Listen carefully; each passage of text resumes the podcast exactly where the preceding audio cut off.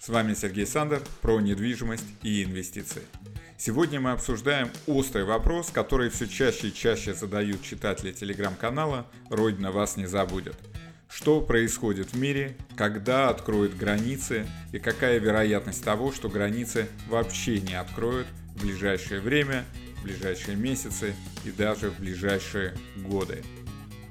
Буквально на днях в The Bell я наткнулся на высказывание одного из бизнесменов из первой сотни Forbes.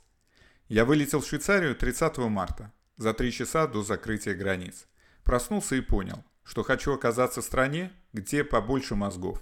Тут и медицина хорошая, и в целом отношение к происходящему разумное. Можно свободно перемещаться.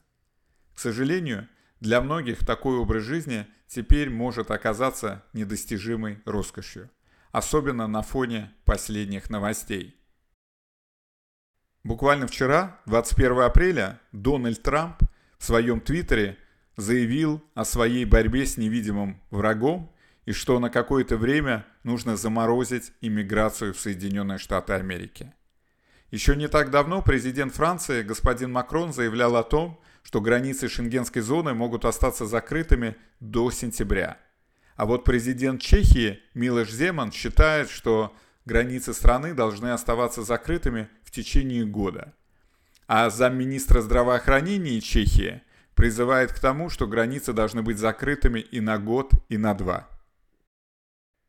Поэтому многие наши читатели задаются уместным вопросом: могут ли закрыть Шенген?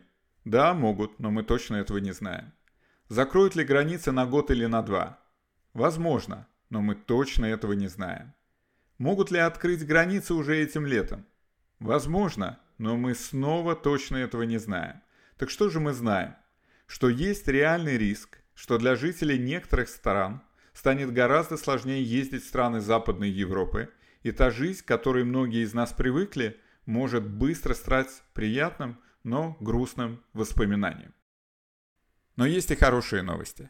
Все страны Западной Европы продолжают быть открытыми для своих иностранных жителей, граждан других стран, если у них есть вид на жительство в этой стране. Независимо от того, являетесь ли вы гражданином России, Украины, Казахстана или Узбекистана. Вы имеете такие же права всегда вернуться в страну, даже в период чрезвычайного положения, пандемии, экономического кризиса, получить медицинскую помощь и поддержку наравне с гражданами. Поэтому, если вы хотите, независимо от того, как будет развиваться текущая ситуация, иметь возможность в любой момент вернуться в страны Западной Европы, первыми получить возможность снова путешествовать по Европе и пользоваться всеми правами и привилегиями для жителей западноевропейских стран, нужно получить вид на жительство. Сегодня все западные страны предоставляют возможность иностранным гражданам получить вид на жительство по тем или иным основаниям. Более того, возможно получить в экстренном порядке даже постоянный вид на жительство всего за два-три месяца в текущей ситуации. Прямо сейчас вы можете обратиться к экспертам телеграм-канала «Родина вас не забудет», и они вам подберут наиболее оптимальный вариант для получения вида на жительство в стране Европейского Союза. Обращайтесь. С вами был Сергей Сандер с разговорами про недвижимость и инвестиции. Присылайте мне свои вопросы и обязательно подпишитесь на мой канал в YouTube, Facebook, Telegram, LinkedIn или Instagram. Если вам нужна помощь в выборе страны, недвижимости или подходящего варианта для инвестиций, то загляните на мой сайт sander точка ру.